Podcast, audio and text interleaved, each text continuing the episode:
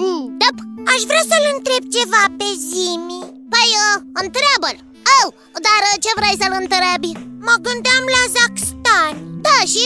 Adică aici pe Terra se numesc ani Exact, sunt unități de măsurare a timpului E, și fiecare an are un calendar al său uh, Da, așa e Asta aș vrea să-l întreb pe Zimi tot Cum e cu calendarul ăsta? Cine l-a inventat? Ce este el de fapt? Ah, nimic mai simplu Zimi tot, Dabiții Da, percepție, ca de obicei. Cred că scanerele tale deja te-au informat cu privire asupra subiectului discuției noastre Desigur, biții. Am auzit că iții ar vrea să afle mai multe despre calendar. Deja am inițiat secvența de căutare și am început să stochez date. Atunci, când ești gata, poți începe! Ce este calendarul zimitot? Calendarul este un sistem de organizare a timpului ce are ca scop recunoașterea timpului pe perioade întinse. De ce l-au inventat oamenii? Calendarul era important în planificarea agriculturii, a vânătorii, a sărbătorilor religioase și civile. Dacă înțeleg bine, era un fel de ceas? Se poate spune și așa, biții, un fel de ceas, dar la o scară mai mare. Ei, bine, continuă zimitot Dar eu, când a apărut calendarul? Originea calendarului este foarte îndepărtată și diversificată. Se cunosc multe popoare antice care aveau propriile calendare.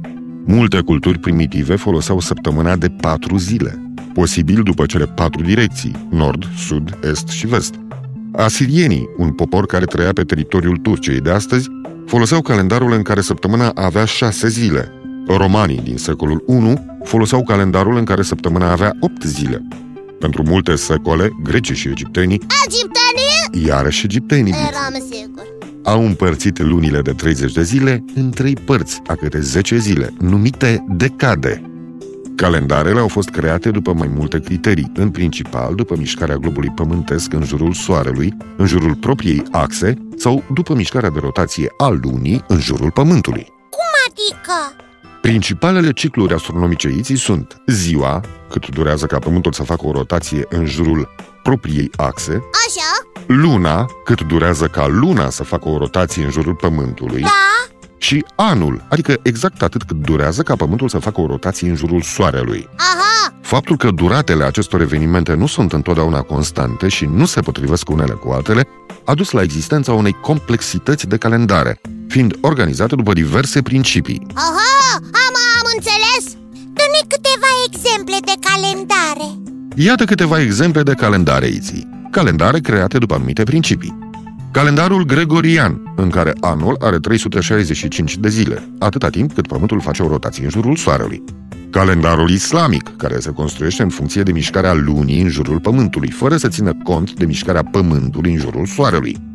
Calendarul iudaic, ce combină în construirea calendarului mișcarea de rotație a Pământului în jurul Soarelui cu mișcarea de rotație a lunii în jurul Pământului. Băi, Păi, eu, și se folosesc toate? Nu biții. A. Calendarul care a fost declarat internațional și este folosit de către pământeni până în ziua de astăzi este calendarul gregorian. Dar de ce se numește Gregorian? Calendarul gregorian își are originile în calendarul lui Iulius Cezar, în anul 45 înainte de Hristos. Anul avea 365,25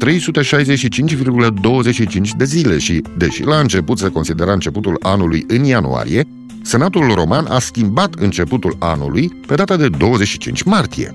Romanii ăștia tot timpul erau puși pe schimbări uh. Nu-l mai întrerupe pe Zimi tot Bine, bine uh. Continuă Zimi tot, promit să nu te mai întrerup În anul 1582, Papa Grigore al XIII-lea a modificat calendarul lui Iulius Cezar, considerând că perioada anului de 365,25 de zile este prea lungă. A stabilit că anul are 365,14 zile.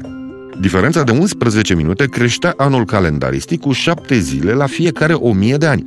Așa că, după cum v-am mai spus, calendarul stabilit de Papa Grigore al XIII-lea se folosește și astăzi și este declarat internațional pentru uzul civil. Deci de la Papa Grigore al XIII-lea se numește Gregorian Foarte exact, Biții. Și este singurul care este folosit? Nu iții, se mai folosesc și altele. Folosirea altor calendare se restrânge la utilizarea lor doar în religii și culturi particulare restrânse. Conceptul de an se bazează pe mișcarea Pământului în jurul Soarelui, mișcare care durează 365,14 zile împărțită în 12 luni. Luna februarie are 29 de zile odată la fiecare 4 ani. Conceptul de lună se bazează pe durata mișcării lunii în jurul Pământului, dar la acest concept s-a renunțat în organizarea calendarului. Luna se învârte în jurul Pământului în numai 29 de zile.